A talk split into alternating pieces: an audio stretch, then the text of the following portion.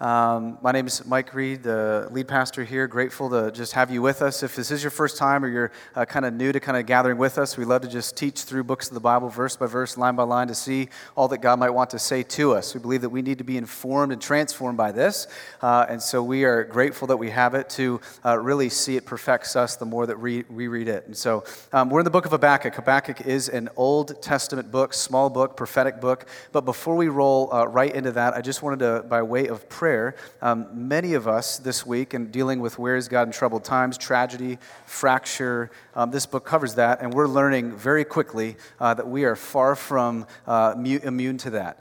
Um, especially this past week with um, just the incident with the uh, tragic bus crash um, in the Paramus community. We've been in communication all week long with the school for pastoral help, counseling, prayer. Uh, it's been a, been a brutal week. Um, and uh, I know that I've talked to some of you that are connected, whether uh, detailedly or whether through a family or an extended family or niece, nephew who was involved in that.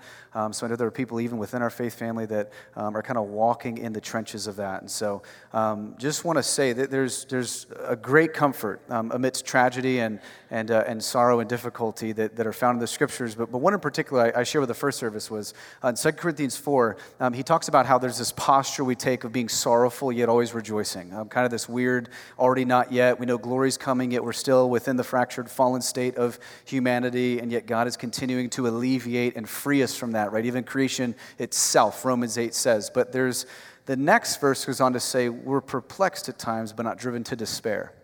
Um, and I just want to just, you got the green light to be perplexed, okay? So when you, when you see tragedy and tragic things happen. It's okay. You don't have to be this Christianese kind of, oh, I don't know, God's, God's good, no, I'll just, everything's okay, I'll just ignore it or just kind of paste a, a verse on it. No, you can be perplexed, but we're not driven to despair. Uh, because we do have an unshakable hope in the cross and resurrection of Jesus Christ. We do have a God that is at work in all these things, which we've been seeing in Habakkuk. But listen, let yourself feel uh, let yourself walk in those, in those places that, that your soul and heart and mind is walking. Um, and let God heal you and meet you in those places. Don't ignore those. Um, and so I just wanted to take a moment just to, just to pray for families, for those involved, that the gospel would flourish and that uh, the kingdom of God would continue to advance. We see throughout history, through all types of tragedy, God triumphs and God expands his kingdom and its opportunity for his witnesses who are us. Um, so let's ask God for that, then we'll roll into Habakkuk 2, verse 6. Uh, Father, we thank you that we sit as your people this morning under a God who's in full authority. Thank you, God, that you free us from having to try and change you, but help us to seek to understand you. And we're uh, grateful, even in moments like this, that we have a divine comfort. Uh, so, Father, we pray that through um, the means of families and other saints, whether they're in Eastbrook Middle School, whether they're neighbors to Eastbrook Middle School families, whether they're um, one of the elders here or a member here, God, would you use us as your hands and feet to bring about true hope, unending hope, and uh, comfort for those who are weary, who are distraught, who need the comfort from God Himself. Uh, Father, would you help the light of the gospel, the glory of Jesus Christ to shine in spaces and places and ways that it could not if it were not for this? Lord, would you save men and women through this tragedy? God, would you comfort families today as they deal with complex questions? And Father, would you help us to be good voices of truth that's merciful, that bears burdens well, and that comes alongside? Father, we pray that, that through not just events like this, but, but the events of this fractured, fallen universe, that churches would continue to be filled in healthy places under faithful teaching and healthy teaching where people would learn about the goodness and kindness of our God and Jesus Christ. Father, lead us to your feet always. Lead us to your hill where we find help in time of need.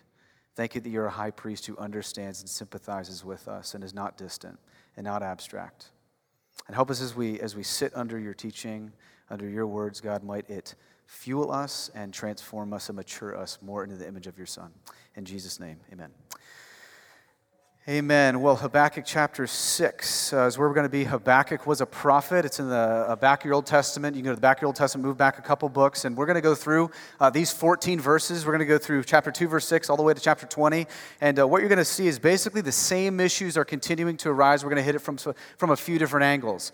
Um, and here's what you're basically going to see today Habakkuk is a man who loves God, submits to God, follows God. He, he uh, is, is faced with a, a season they're in as the people of God where there's not only internal strife, internal sin, internal rebellion. There was a king Josiah who uh, reigned and ruled over the people of Israel, and he brought about revival. He brought about repentance. People turned back to God, and now they're, they're wayward again. They've plummeted. There's, there's institutional chaos, there's governmental chaos, there's moral waywardness. And so um, he basically comes to God and asks a lot of the questions that maybe you find yourself asking, which is God, uh, I look out and I see injustice, I see oppression, I see strife, I see uh, just, just anything but harmony, anything but unity, anything but hope and help. And um, are you in this? Are you idle? Are you aware of this? Are you going to be active? What are you doing? You seem to just sit by and watch. Do you care about your people who are suffering? And, and God shows up and answers and says, Yeah, I'm actually not being idle. I'm actually not just standing by. I'm going to bring about these morally perverse, wicked Babylonians. They're going to come in and wreak judgment over you, and they're going to discipline you due to your sin and rebellion. And then, by the way, um, they're going to actually come and you're going to actually take them out and I'm going to overthrow them in the end. And so you see this weird workings of God where um, he's getting answers from God, but then after he gets answers from God, he basically uh, sees and is revealed that the Chaldeans aren't off the hook at all, that actually judgment will be upon them as well. And so here's where God kind of turns his face towards not just the judgment and the refinement that's going to come upon God's people but the judgment that's going to come upon the Chaldeans itself. And so here are the two things we're going to see this morning. Um, one is the source of the evil, and secondly, to find comfort in the face of this evil. Two things we're going to see. Uh, and again, we're going to see a lot of recap, uh, but God's going to say some new things to us. Uh, and here, here's the, the last thing I want to say before we hit verse 6. Um, Habakkuk this morning is going to lay some weight.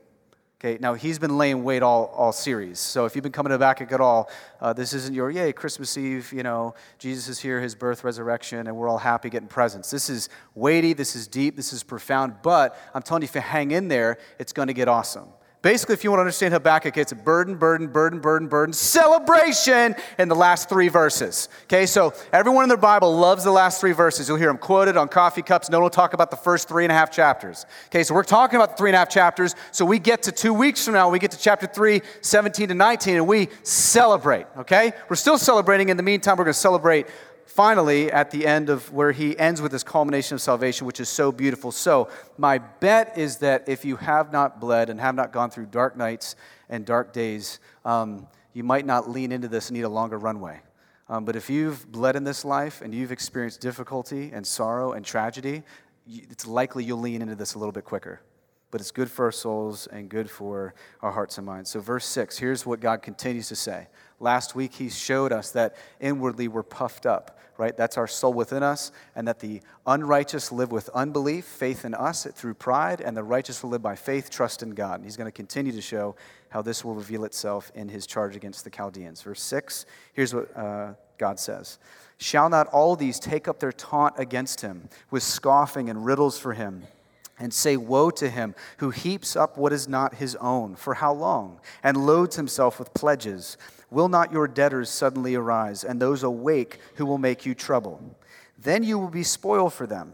Because you have plundered many nations, all the remnant of the peoples shall plunder you for the blood of man and violence to the earth, to cities and to all who dwell in them. Okay, so God is now going to give a series of woes. Now, now just base in point, if God woes you, that's not a good deal. Okay, that, that's basically this prophetic utterance that says, You're in sin, you need to turn from your sin and trust to me. This is why prophets were sent. Prophets were sent to a particular people in a particular time from God to say to these people a word from God and say, Hey, uh, you're, you're wandering in rebellion, you're off the path of God, turn to God. He's a gracious God, He's a good God, He's a kind God, He's also a super just God. So if you don't turn, there's destruction. If you turn to God, there's safety, there's refuge, there's protection with Him. And so here He comes to show these Chaldeans hey, woe to you. There's judgment coming upon you. You're not getting off the hook, you're not getting off scot free. And this is going to be good news to Habakkuk but it's also going to create something in Habakkuk. We'll have to examine his own heart. And so God gives these woes, and all of these woes are just basically reversals, great reversals. Everything they're going to do to the people of Israel will ultimately be done to them. Okay, that's what you're going to see. So, so the first one here, he's showing that they will, plun- they will be plundered by all of those that they plunder. You sow what you reap.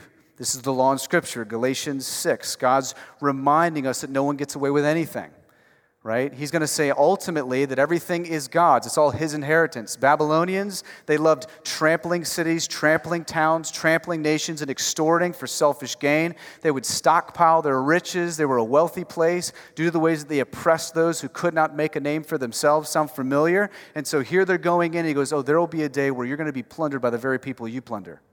And it's going to be by my hand.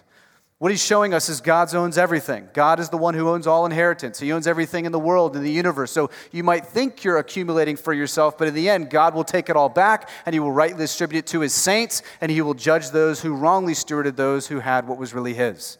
He's just showing us the seriousness of his glory, the seriousness of his, of his might and his holiness and all that God is in his character. So he basically turns to the Chaldeans and says, Woe to you it reminds us that life is very short and eternity is very long. And that God is a God of justice who will enact justice perfectly. And finally, it may not be our time, but it will be His time. Trust Him in the meantime. So we sit under this God that we can believe in, that He sees injustice, He sees oppression, He sees the extortion, He sees the evil and wickedness. He sees those who try to earn dishonest gain and load up for themselves and put others in their debt. Justice is good for those who understand that and have been there. This is why the scripture says we don't store up where moth and rust destroy, right? Like we don't exhaust our lives in trying to accumulate for ourselves. We realize we try to not worship wealth, but steward our wealth. Right? It's right to save, right to give, right to look out for one's family. Bible say you're actually worse than a non-believer if you don't do that. So we want to do that, but we ultimately want to remember any good thing in the God place destroys everything right? So we want to make sure that we rightly have all that God has given us. He goes on to the second woe. Not only will they be plundered by all the people that they plunder, he says in verse 9, everything that you've built up your security to be will be unsecured. Woe to him who gets evil gain for his house, to set his nest on high, to be safe from the reach of harm. You have devised shame for your house by cutting off many peoples. You have forfeited your life, for the stone will cry out from the wall, and the beam from the woodwork respond.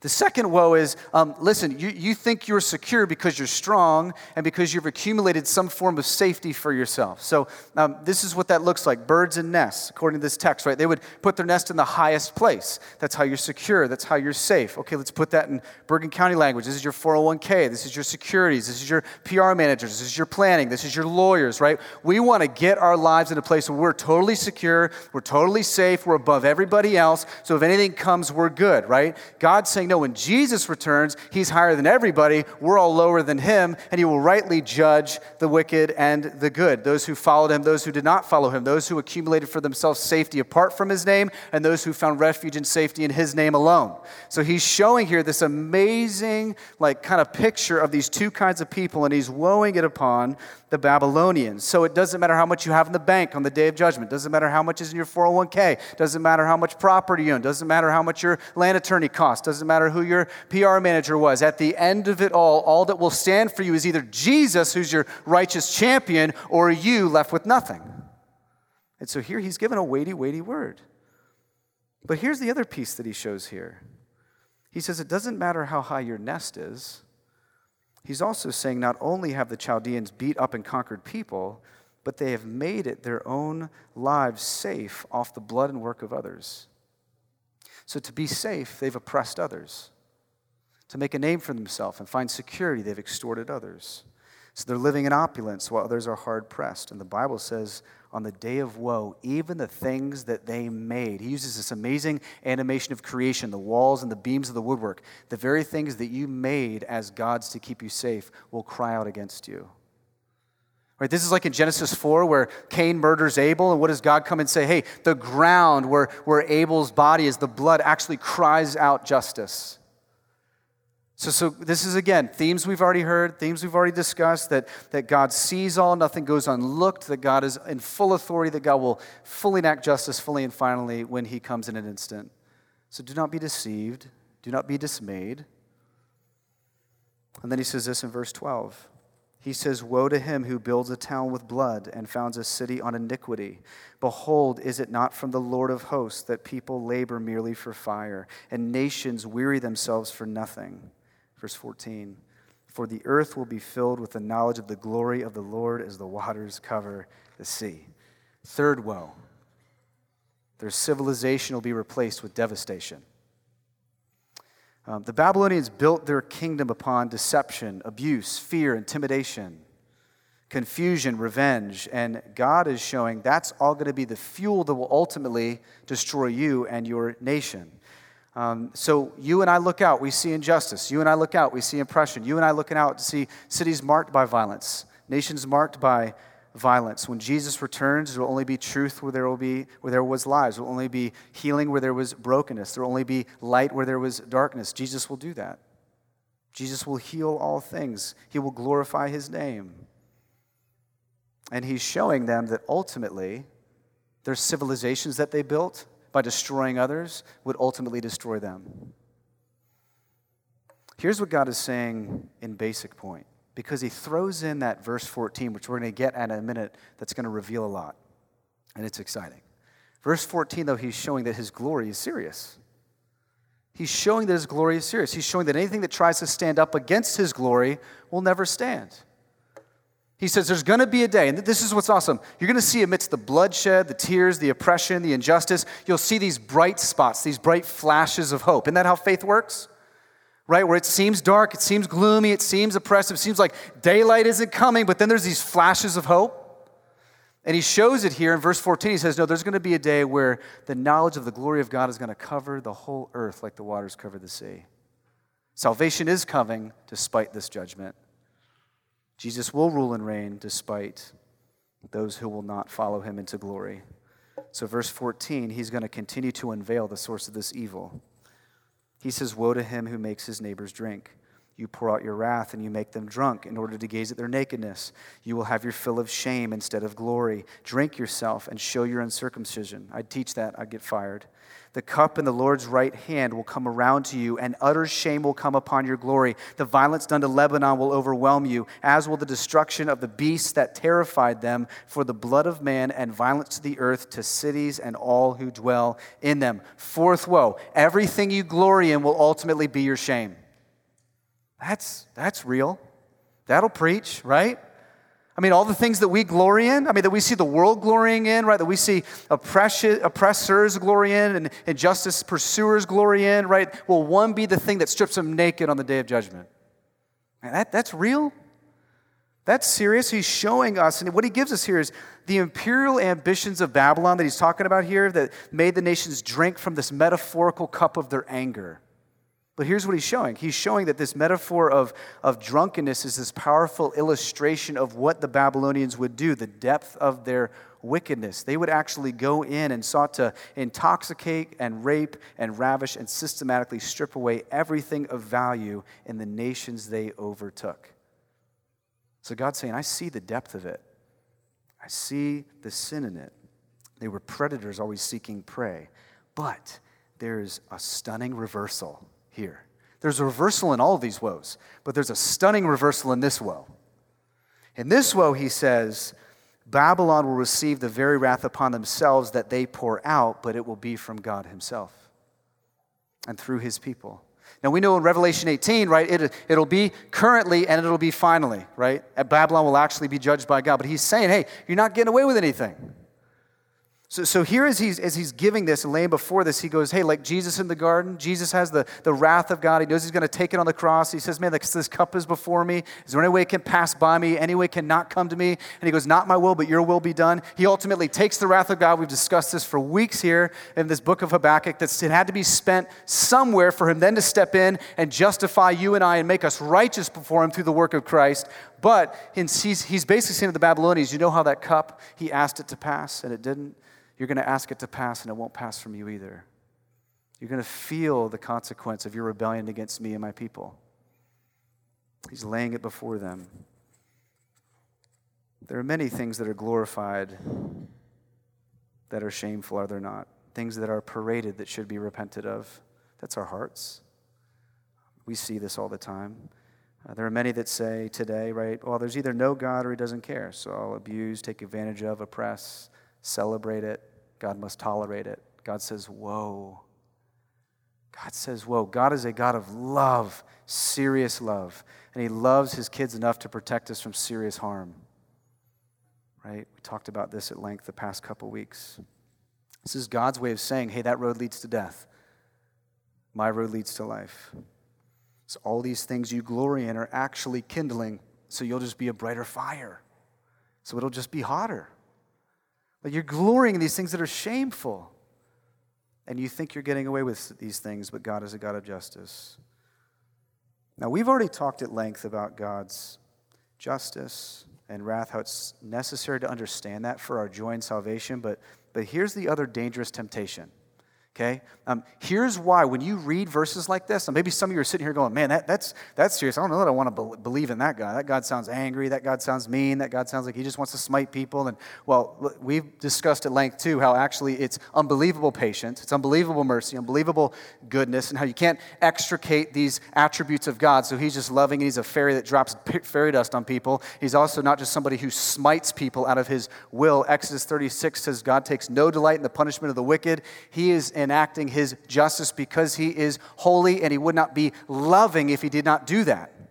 And so here's what you got to understand though. When you hear verses like this, here's what may have happened is, and I kind of see this happen, this temptation is God becomes to you just an object to be studied. So, so, here's what you do He is not a person to worship, to pursue, to be devoted to, to be enthralled by. He's an object that you study and you critique right? So, so here's what happens. Um, you go, well, God, I don't understand why you're so frustrated with me with that. Or, God, I don't know why you don't like that. Or why you like this. Why is this bad? Why is this good? Why is this wrong? Why is this right? And you just critique him like he's some abstract object. So, so here's what happened your weight holds no bearing on a personal, intense God deity.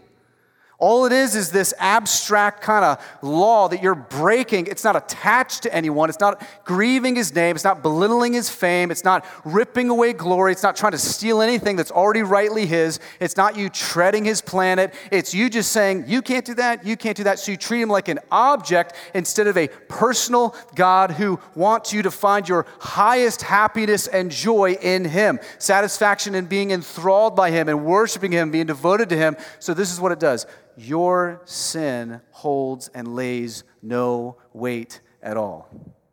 It's this abstract entity over here that just does something bad, but it does not ever offend him. It does not ever burn against him. So the seriousness of this is totally stripped away. There's no personal weight to him at all. And this is why sometimes hearing that God has justice towards us and our sin doesn't sit well with us because we've never actually even functioned with him like he's personal. We function with him like he's an object to be studied. And God is deeply personal. And that's what sets our God apart, that he wants to, us to know him and be known by him. Man, that he reveals the things that grieves him, that he, that he welcomes us into his glory through the work of his son. Powerful. And now God gets at the heart, and this is important, verse 18. God will get to the heart of all this. That's why I've been moving. What profit is an idol when its maker has shaped it, a metal image, a teacher of lies? For its maker trusts in his own creation when he makes speechless idols.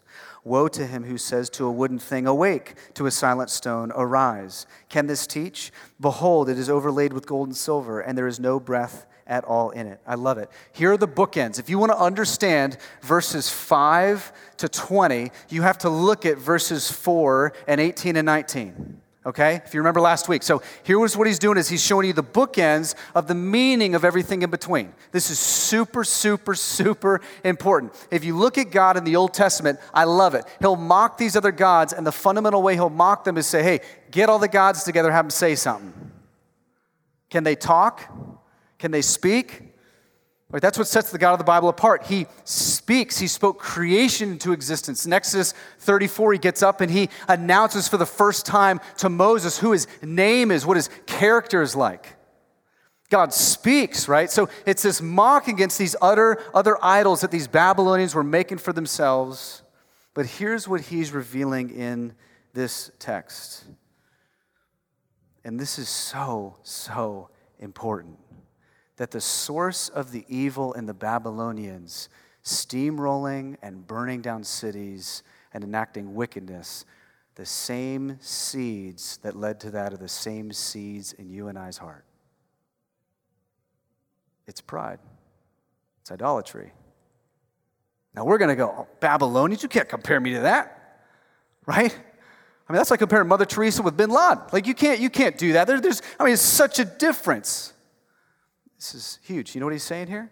And what he wants us to hear? You and I, just like the Babylonians, are unceasingly, passionately, continually worshipers. That's the issue. Verse 4, last week. Soul is puffed up, it's not upright within him. Arrogance. Ends with idolatry. You worship these other images, you don't worship me. So, what he's showing here is you devote yourself to, we devote ourselves to, our worship to, our affections to something. And whatever you do that with, that's where your identity is, that's where your worth is, that's where your God is. So you worship your spouse, you will destroy your spouse. You worship your job, your job will destroy you. You worship your kids, you'll ruin your family. You think that the name on your clothes and the place that you live literally means and it qualifies your value and identity. And the Bible steps in and says, no, there's only two things there is the created things and there's the creator, the one who made all things. And if you set your devotions, you set your affections, you set your pleas, and all of your wants on the created things, you're an idolater. If you do it on the creator, you're a worshiper. That's the great divide in the Bible. That's, the, that's what separates everything. Romans 1 says this you are either an idolater or you're a worshiper, and you cannot be both. So here's what we do we take all of the things that we esteem, that we love, that we have affections for, that are made things, that are created things, and we put on the altar everything else at its disposal. So you throw your relationship with God, your integrity, your family, other good things, and you blow it all up and light it on fire at the expense of getting what you really are devoted to in your heart. Because that's the thing that you worship, that's the thing that you love, that's the thing that you want. And that's what we do.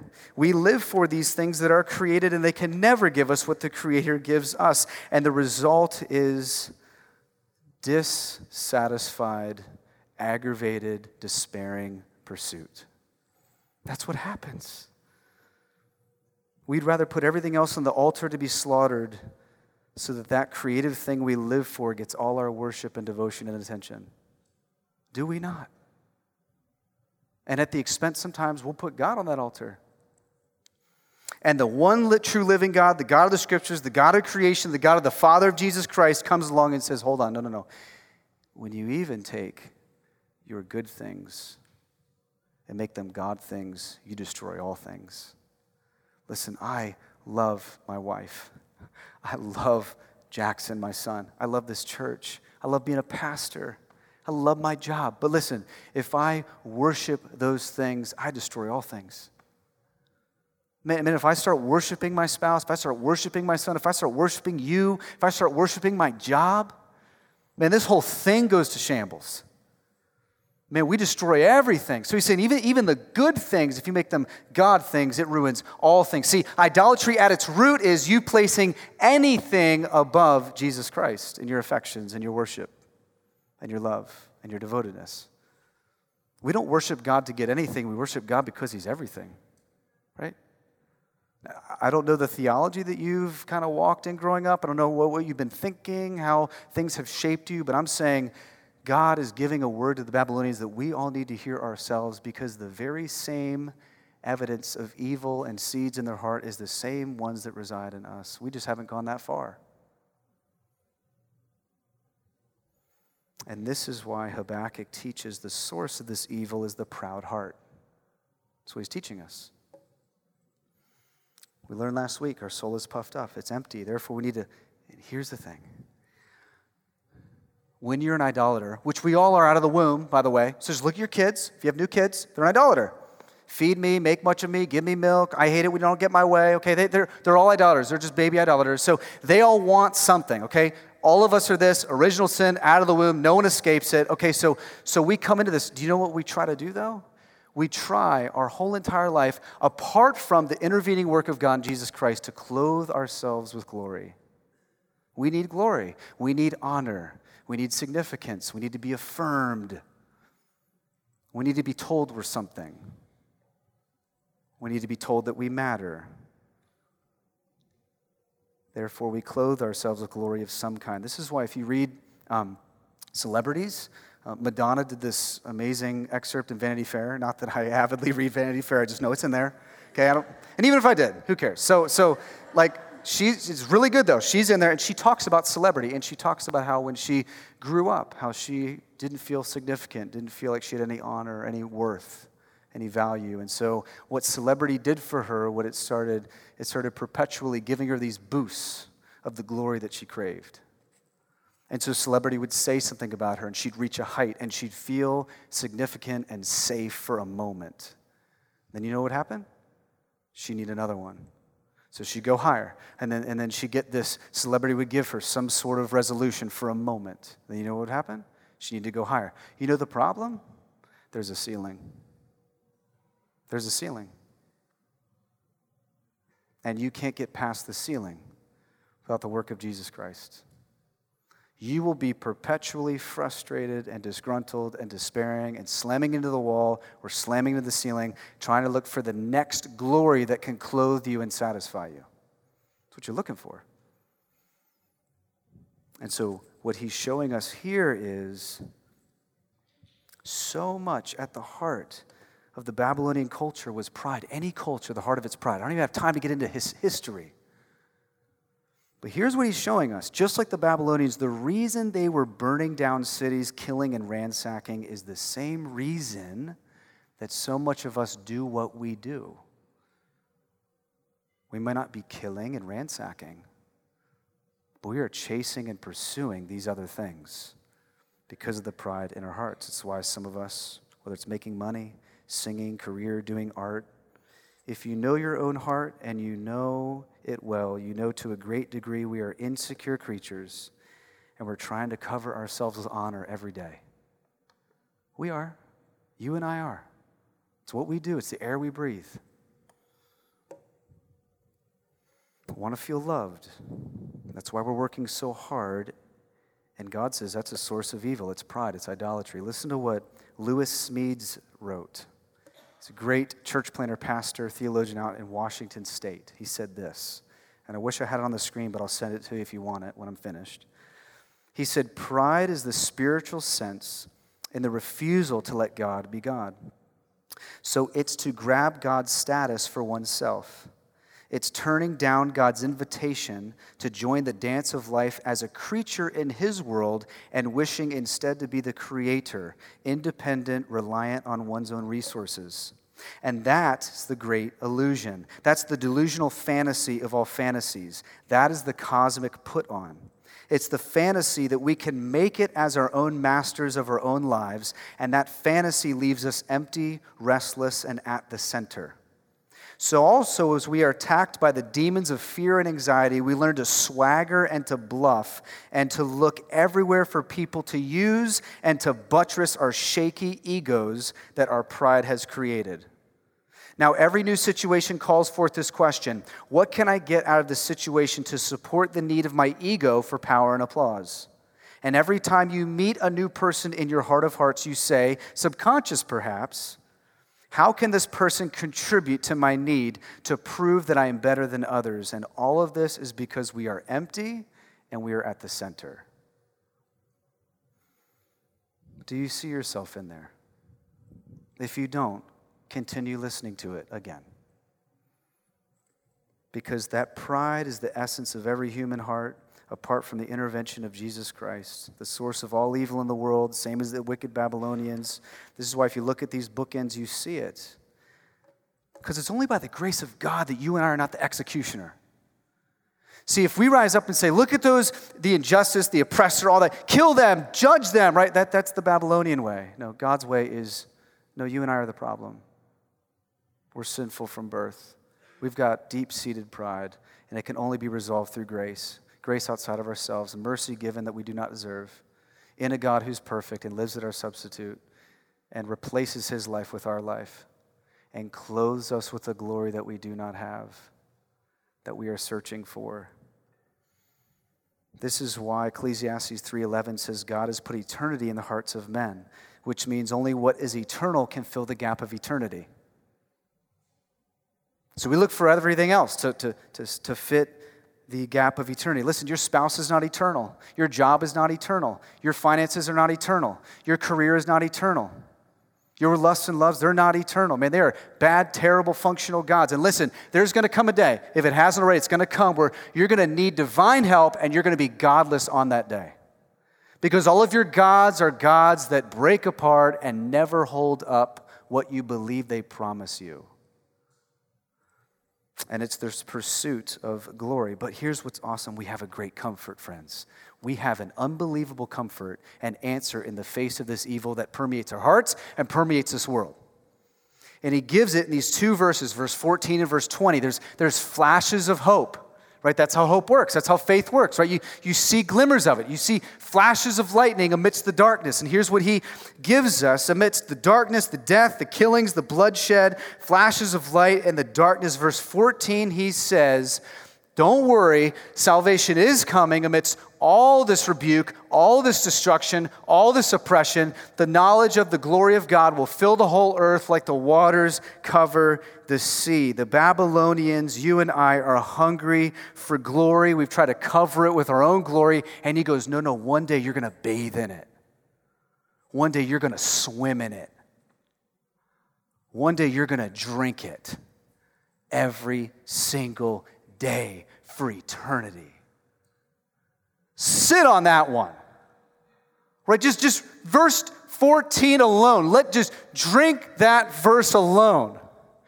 Everything you're wanting, everything you're aching for, everything you're fighting for, everything you're stuck on, everything you're bothered by, everything you're worried by, all your fears, all your anxieties, it's, it's all stemming from your desire to clothe yourself with a refuge, a protector, a glory that you cannot have on your own, and this world will never give you, and the Lord of glory needs to give it to you. And when He gives it to you, it's warm. And all of a sudden, your heart is at ease and your soul is satisfied. And this is what he's getting at here that, that only glory that can really satisfy the eternal heart is the glory, honor, love, and beauty of God in Jesus Christ. You say, How in the world can that be? How can that happen? Here's what's amazing as you're, as you're looking at this text verses 5 to 19 is a picture of the life of Jesus.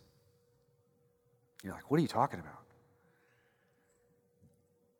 You're seeing a life painted of the life of Jesus Christ. Because if, you le- if you read the life of Jesus, that's why I encourage you get in the Gospels, look at the face of Jesus Christ. Man, read about that man. He's not just a man. Man, this is insane. You can't make up the stuff he says and does. I mean, actually get in it, man. And if you got this intellectual, you know, superiority that says, ah, it's not really true, it's all written by humans, blah, blah, blah. okay, well, use your intellectual vigor to persuade yourself out of Christianity, do the same work, have enough intellectual honesty to go out and see if it's true. And here we see, as you open up the life of Christ, what Habakkuk is saying here. What we're, he's singing this whole thing. He's going, It seems as though our situation is hopeless, and now the Babylonians are coming to bring judgment. You say will eventually overthrow them, and your justice and your righteousness and your holiness and your goodness will be upheld, but it's hard to see that right now. Okay, that's what Habakkuk's saying. That's the book of Habakkuk. That's all we've been learning. Hope, I know you're telling me it's there. It seems far off. It seems like the wicked guys are winning and the righteous guys are losing. It seems like you're, you're idle, you're distant, nothing is happening. Look at Jesus' life. Jesus comes, and what happens, man? He is holy, everyone else is unholy. He is perfectly obedient to every dot and tittle of the law of the Father God, and everyone else is disobedient and impossible to uphold the law of God.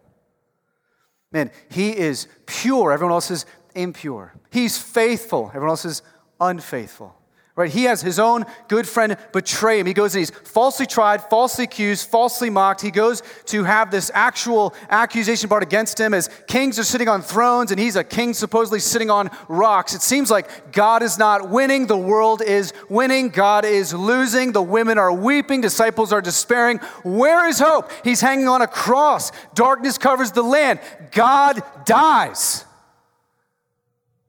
Where is God? I don't see it. You promise justice. You promise salvation. You promise daylight coming. It seems like we're swimming in darkness and injustice and oppression and plight and difficulty. It seems like you're nowhere, and God rises. He rises from the dead. He defeats Satan, sin, and death. He walks. He eats with people, meets with people. He indwells us with his spirit. He says, No, those of you who are mine, this ever pressing forward, advancing church of Jesus Christ, he says now, as he came in Philippians 2 and emptied himself, he left glory. He walked as a fully man, fully God, never sinned, dies as your substitute in your place. He rises. And then what happens when he saves you through his work and resurrection? He closes clothes you with his glory. He gives it to you. All that you wanted, all that you were chasing, all that you had in false gods and false superiors and false everything. He says, No, let me clothe you with mine. It says, You become hidden in Christ, the Lord of glory. The hope of glory, Jesus Christ, who's in you. That's salvation. That's newness of life. It's a glory issue. It's my pride, it's my idolatry. God's not an object, He's personal. The righteous will live by faith. I trust Him. Pride, faith in me. Righteous, trust in Him. All of a sudden, we see that, man, this God who comes, man, we're all running out of the garden in Genesis 3 naked. It ain't just Adam and Eve. You're like, oh, Adam and Eve were out. No, we were all there, running out naked, trying to find a covering to cover our shame, and we needed a glory to cover us. And God says, not only will Jesus Christ Himself cover you in salvation if you turn from your sin and trust in Him, He will one day, you will bathe in it like the waters cover the sea. You'll swim in it, you'll drink of it. What an amazing thought. So the gospel humbles us out of our pride and makes us more confident than we ever were before. Huh. So you're not insecure. You're trying to chase other pleasures and lusts and loves. You don't need to. You're fine. You have glory now, the glory that your hunger wanted. And now you no longer struggle to try to achieve at all costs, improve yourself, and put other people down for you to extricate gain and extort others for selfish reason.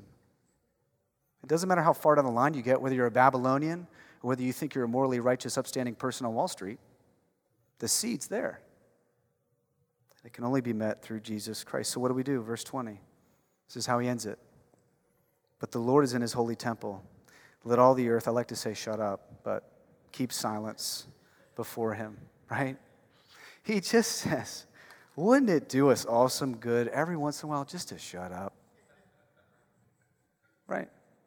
I mean, we're so busy telling everybody what to do in our lives, organizing, org charts, if you're over a company or if you're a mom, telling your kids. We're so busy telling everybody else what to do. And he goes, Man, when it comes to God, um, it'd be so good just to shut up, just to get yourself off of you and onto Him. He's in His holy temple. Chapter 1, man, He's everlasting, sovereign, all the names that Habakkuk gave Him. He rules and reigns. This is not outside of His control. He sees it. He will enact justice. No good deed goes, or bad deed goes unpunished, and no good deed goes unrewarded in Christ. He is for you. Nothing can conquer you. When He saves you, He saves you finally. When He satisfies you, He satisfies you fully. I mean, is it just me? Um, because He's not saying, because He's Creator God, hush your mouth and don't talk to Him. Gladly talk to your God the Father. He's saying, because God is unlike any other idol, he speaks. You should listen to him. Listen to what he says, listen to his ways, and then walk under him and submit to him and follow him. I don't know about you, but uh, some, every time something happens, everyone has an interpretation, right? Oh, this is it, speculation. Oh, this is it. This is how it should go. God knows all. God sees all. God's going to have the final word. No, she was lying. He was right. He was lying. She was right. That was wrong. This is truth. That was error. This is truth. That was unjust. I'm going to make it just. That was evil. I'm going to judge that. He's going to have the final word. We're not going to have the final word. God's going to have the final word. He sits in his holy temple. You know, that's why as we hit troubled times, everybody has theological answers, right? So we come up with different belief systems. So you have the atheistic belief. Well, there's just no God. That's an answer. It's definitely not a comfort. So evil's going nowhere. No justice will be finally resolved. No wrongs will be righted. No future glory. No, no, no paradise that our hearts are longing for. No, no, no righteous judgment. No, no reconciliation. No, nothing. No, it's not a, it's not a comfort. Okay, well, well, maybe we're like open theists, agnostic, something. I don't know. God makes the world, and then He doesn't really have authority or control. He's kind of showing up late. Not sure if He's going to take that. Oh, surprised by that. Not sure how I'm going to handle that. But I'm kind of ruling and reigning. I'm kind of. An... That's an answer. It's definitely not comfort. I don't need a puny helper. I need a God who's in authority, who's sovereign, who's in charge, who intervenes, who knows how to rule and reign everything better than I do. Well, I don't know, let's do like pluralism or, I don't know, suffering, yin and yang, like God's evil, God's good, God's impure, God's pure, He's in everything, pantheistic, kind of all blended together. I'm going, no, no, God is holy. God is pure. God is good. God is always good. There is no evil. When you see evil, it is a rejection of God, not a projection of God. That's an answer. That definitely isn't a comfort.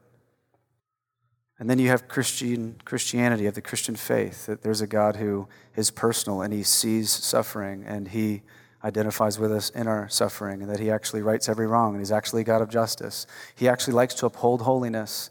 And despite us not wanting him and rebelling and wandering and running from him and trying to clothe ourselves with glory that will dissatisfy us perpetually for the rest of our lives, he decides to come and empty himself and clothe us with his glory despite us. That's an answer, and that is a big comfort. And he promises that he'll be our high priest who understands and walks with us and indwells us and serves alongside us and empowers us for the life of ministry ahead. That he will not forget us, and he will reign and rule with us, and that justice is coming, and that life is short and eternity is long, and life is best with him than without him. That's a comfort and an answer. Let's ask God for help to believe that. Father, thank you that we're under you. And God, this was a sober call to us this morning that there is something inside of us that we cannot cure, we cannot fix in of ourselves. We need a God who is fully satisfied in himself to give us even an inkling of himself. Father, we need glory outside of ourselves. We need something to humble us from our pride. So, Father God, would you do that this morning? Father, we thank you that repentance is not just for the Christian, it's for the non Christian as well. God, I pray for those this morning that you might be kind and merciful to them, that you might reveal to them where there are areas of their life that are futile, false gods, false protectors, false safety. That God, one day, if we're not rooted in you, all that we plunder for ourselves will be plundered by you. All of the things that we build up for our own security will be stripped as insecure before you. That all the things that we glory in outside of you will be shameful before you. That God, if you do not act, if you do not intervene, if we do not have you, Father, we are lost. So, God, would you save some this morning? Would you bring some to repentance and faith? It means to turn from sin and turn to Jesus Christ, the Lord of glory. To say, You're God your Lord, your Savior. Only you could come and do what you did. Only you could show and demonstrate because of the hope you brought through a hopeless day that you still do it now. That the worst evil was done to the best man so that we might have hope in troubled times. And if you're a Christian, I just want to encourage you that repentance is not for one moment in your life where you repent and then you're good and you now move on to bigger and better things. We repent every day of our life to turn from things that our proclivities and our affections and our devotedness wants to run to outside of Jesus Christ. We say, God, let me repent and turn back to you again. Help me to repent and turn back to you again. You're my safety. You're my refuge. You're my glory. You're my help.